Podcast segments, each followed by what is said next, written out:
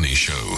Small business. Small Business Focus brought to you by Nedbank. Make taking your business to the next level happen. Make things happen. Nedbank. Pavlo Phitidis. Talk about a hornet's nest that you have opened this evening. SMS line has been full of uh, questions, full of comments. Uh, lines are filling up this evening. If you want to talk to Pavlo about your issue that you have with your landlord, can I suggest you do it quickly? 021446 0567 011 883 I want to get to calls as quickly as possible, but what's the context of you wanting to talk about landlords tonight? Well, there are a couple of things, Bruce. Our, market environment has changed. First and foremost, we're getting very big landlords acquiring properties on a rapid scale at the moment. So the number of landlords that we'll eventually be able to deal with are going to become concentrated and the power is going to be in their hands. The next big issue is there are two things that are holding back all business at the moment, more than anything else in the country. The first is theft, security, yep. security related issues. And the next thing is obviously, tangibly, energy and Eskom. So, within the context of those three trends driving the space issue, you've got to start negotiating and boxing smart as an entrepreneur running a store either as a factory or a retailer. Yeah, but but you also you held um, your business. You've, you've you've got the premises. You've established your presence in a particular spot. Your customers know who you are. They know where you are. You've chosen that site. You've held on to that particular site for five years. It's in a good traffic area. It's close to the Pick and Pay. Whatever it is, it's a sought after space. You want that space, but landlords have got the power of life and death over a small business. They well, they do and they don't, depending on how. And that's why I use the words. You've got to box smart. Okay. Well, let's let's help some people box smart this evening. Katya in Randburg. What business do you have, Katya? Hi there. Hi, Bruce. Hello, hi, Hello, Katya. Can you hear Yes, hi there. Can you hear me? Sorry. Um, hi there. I just wanted to um, vent a little bit. I have a, a very successful um, pet spa business, and I opened a new branch last year and uh, I had already signed the um, offer to lease the year prior to that with specific conditions, etc., etc. And I take a very large space, 250 square meters. Um, we were supposed to open on the 1st of March, and there were all these rules um, uh, in terms of how it had to be designed, etc., etc. We complied with everything. We were ready to open, and the landlord wasn't. It was a refurbishment of a um, shopping center, and it ended up that they were five months late we opened five months later than what we were supposed to, and we were ready. And of course, I had staff that I've been paying yeah. throughout. I had a business loan. Um, I had I've been paying my vehicle, um, business vehicle, etc., etc. Um, all the deposits for the um, the shelving, and because it's, it's got a retail section too, so there's a lot of shop fitting and drywalling, etc., etc. And the landlord just washed their hands of it. It cost me seven hundred thousand rand just on salaries um, my vehicle and the interest on the business loan and the interest on the on the um, repayment of the vehicle. And they just wash their hands of it. And, and I think that's really, really unfair. There's a clause that yeah. says that they cannot be held liable, which I understand if it's an act of God or something outside of their control. But this wasn't. This was pure mismanagement, yeah. which we were showing them the whole way along, and they just ignored us and they just messed us around. Kat, and Kat, then they promised Kat, that you, you, something, you, and then they just carried on. You have told your story so eloquently. I'm going to ask Pavlo to respond to it. We've got lots of calls to get to tonight. I do like Katya owns the pet spa, um, but uh, thank you, Katya. I mean, she's got a, a terrible problem um, in dealing with a with a landlord that really has got the EQ of a spanner. Yeah, well, and I'm sorry, but it's not unusual, Bruce. So here's the thing: when you start your business, especially something you're inspired by you don't go into the pet spa business if you're not into pets. It's a very particular yeah. kind of business. So a person like that is going to be very much driven by passion. There's going to be lots of emotion. There's going to be lots of imagery around what kind of business you can build. And very often, when I see people start businesses that require premises, they often start the businesses way before they should. And what I mean by that is this when you negotiate with the landlord, you need to negotiate your risk out to the extent that you can. And to the extent that you can't, you need to accept that there's probably going to be risks that you're carrying. So, one of the things that I would have done if I were in Katya's shoes, and you know, granted, hindsight gives you foresight. Sure, but for anybody else hindsight going into a similar range, uh, so we're trying to help people from making the same mistakes. So, my first level is going to be my employment contracts. My employment contracts will kick into play with the people that I've elected to have work with me in my business a month after the landlord's contract has enabled the business to be established. And that's one area where she could have reduced some of her risk. And I know it's hard because, again, But then, passionate. but then you, lose the people you've said you can have a job in six months' time, not now. Um, people move on to other things. That's a problem. Of course, people do. And deals happen that way too. We've seen it with SIPs. SIPs takes up to six, seven, eight, nine, ten months. The deal has come, the deal is gone. And that's just a feature of business, quite frankly. Okay, um, uh, Katya um, and others, I hope that helps. Uh, Archie, um, you have been treated very badly. Yes, good evening, Bruce. How are you? Uh, we're good, Archie. Tell us your story. Uh, well, let's put things into perspective. 20 years of problem free renting, 30 days notice to move out, no reason being given. Upon contacting landlords, uh, all they have to say is renovations are going to be taking place and try again in 2016. If there is place, we can accommodate you.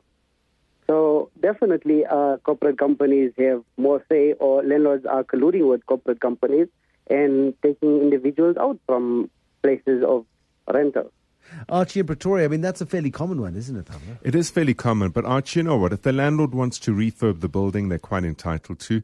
What I would recommend that anyone does, if you're establishing a retailer, the first thing is you need to realize that your location is going to be an important feature, but I would try and build my business beyond the location. For example, everyone who buys a product from me, I want their name, telephone number. I want to try and build a database. If I have to incentivize them to build a database so I can have their details, the person with the database is the person who wins because you run a competition or you run a competition, giveaway give away something Yeah. for free, whatever the case is.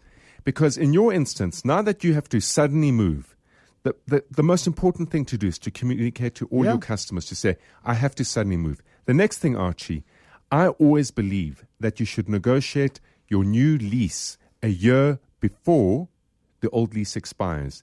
At least then you have options and you can hold people to account. What if the landlord simply refuses and says, no, I don't negotiate up until two months before. I haven't got time for this. I'm busy doing other things. Then make a backup plan. Okay. Every entrepreneur has a plan B. Laura says to us, I hope you're going to follow landlord bashing with tenant truths. I gave a current tenant early free occupation and said deposit could be paid off uh, because there was a sob story. The result was the second month's rent was unpaid and only a third of the deposit. I'm sure they're lousy tenants, Laura, but this is the small business feature and we're looking to help small businesses deal uh, with difficult landlords in a better way. I'm, I'm delighted that you're a nice landlord, Laura. But Bruce, there are many small business, let's call it tenants and landlords. And in those instances, they struggle to get the big chains on board because the big chains bully them into a different position. And in those instances, you've got to make you've got to make your assumptions right. In many ways, what you're trying to do is create a collective, an experience for shoppers. You're trying to draw people away from the big shopping malls and the big shopping centers, and that's where tenant mix becomes an important feature. So they face an equal problem. Absolutely. Uh, Penny in Kensington, what's your experience, Penny? Hi. Hello there, Bruce. Um, we've got a little business in in a shopping centre, um, and since November, the shop, the anchor shop, has been closed down, and our little businesses have been suffering terribly. And we, we approached the landlords and asked for a rent relief, and they're just not even interested. They told us there's no ways we should just consult our, our leases. That they don't they don't have to oblige us with anything. Uh. Penny, yeah, that's a, a, a tricky one, and uh, Penny's in a difficult position because suddenly, if it's a Checkers or uh, or a Spar or whatever it is, and that's no longer there, the draw card to that centre is gone. And, and Bruce, this is where it becomes difficult again because, you know, it's David versus Goliath. When you negotiate and you're negotiating to go into a shopping center, you've got to be given some sort of certainty around footfall. What is the landlord's responsibility to get traffic through that center? If you don't negotiate that, you will be a victim of this. If you can't negotiate it, then be very, very wary of that landlord. And let me tell you this much. As we get more and more concentrated in shopping centers, Concentrated, you mean because big chains move in, and the landlord would rather have a mug and bean than a mom and pop uh, coffee shop, for example, because there's some security of tenure for the landlord. Yes, and whether it be a ShopRite or a Pick and Pay or a Woolies or whatever the case is, they can negotiate favorable leases. But here's the reality: for a shopping mall to work, and this is this is fact shown through research worldwide, the tenant mix becomes important Yeah. Because as online shopping grows, are you going to get into your car, travel in traffic, pay for parking? and stand in a queue to buy a tin of Mr. Min. Mm. You're not going to. Eventually, that you'll buy online. The only reason you're going to go to a shopping mall is because it's an outing and it's entertainment. And it's a small independence that lend character to the array of big chain stores. Absolutely. Taking your calls this evening on landlord wars. James in Fourways you've been holding for ages. Thank you for your patience. Hi, Hello. Hi, how are you doing? We're good. James, tell us your tale. Well, basically, I, you know, I'm phoning on behalf of my wife. Um, uh, she owns an extra mass business out in the Sloan area, and she um, she found out that the uh, landlord had recently dropped the amount of security in the complex, and about three months later, my wife was robbed. And then, um, you know, she only got to find out the next day at 12 o'clock when she actually arrived at work. So no one from the la- from you know the landlord company phoned her to tell her to even they haven't even been to the complex to actually check, you know, if everything's all right. Was hers the, first- o- was hers the only business broken into? uh, no, there was there was my wife's business and then a physio on the same floor. And um, the first thing they did was blame it on uh, a window left open. Um, you know, obviously to try to reduce their liability. And the police then, obviously, when they did their report, said no. They came into the roof and they used the window to try access other businesses on the floor. Um, and then, um, so basically, I mean, they've now just they had a meeting, obviously later, and then didn't invite my wife or the physio to that security meeting for some reason. Um, and they just said to them they must install their own alarm.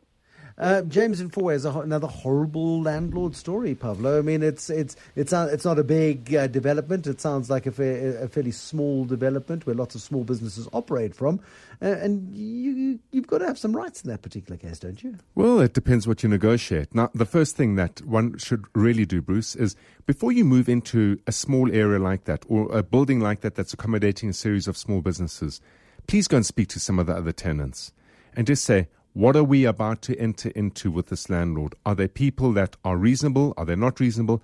So, firstly, find out. In other words, establish the track record. It's like signing a three year marriage if you sign a three year lease.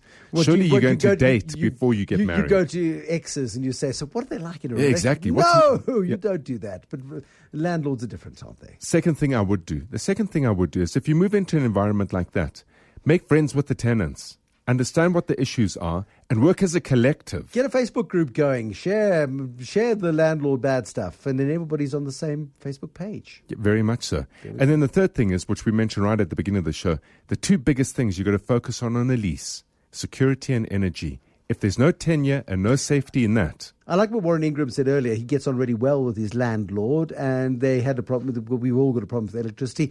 Went to the landlord. Landlord said, "Well, can we do a deal? Can you help us? We'll help you." And they cooperated in a grown-up fashion. They want a long-term lease with with Warren's business. Yeah, there's another way to do it as well in the retail space because Warren's in the office environment. He's, you know, it, it's not a retail environment. In a retail environment, Bruce, It's. I'm thinking that in today's world, in today's environment, it's probably better to negotiate in part a turnover lease because if your business suffers, so does the landlord. It's a nice one. Ingrid in Bryanston, uh, your story this evening, Ingrid. Hello. Hi, Ingrid. A, a quick tale from you, please. Um, yes, um, we're situated in William Nichols Street on a prime um, location close to the off-ramp. And um, we're a group of um, tenants. There are about 17 of us. And the shops are 60% empty. And there is no advertising. And we've all had a meeting, all the tenants. And they are not prepared to put up a pylon for us. And in our contract, it did state that they were going to. And in the centre, the landlord is not interested in his tenants. The Victory Bay has closed down. Me Bombing's closed down. The fish and chip shop has Yeah. closed down. One business after the other is closing down because of lack of exposure.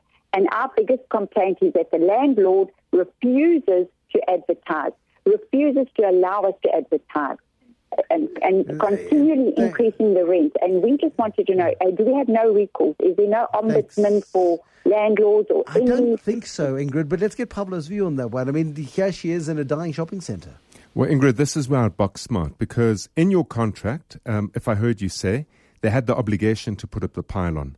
The fact that they haven't, and the fact that all the businesses are struggling, this is where you should get together as a collective. And I would start becoming really sloppy and tardy on my rental payments because, in effect, that landlord's in breach. Yep. The second thing you could do is if it's a big landlord, There is nothing more inconvenient for a CEO of a very large organization to be hauled into the small claims court.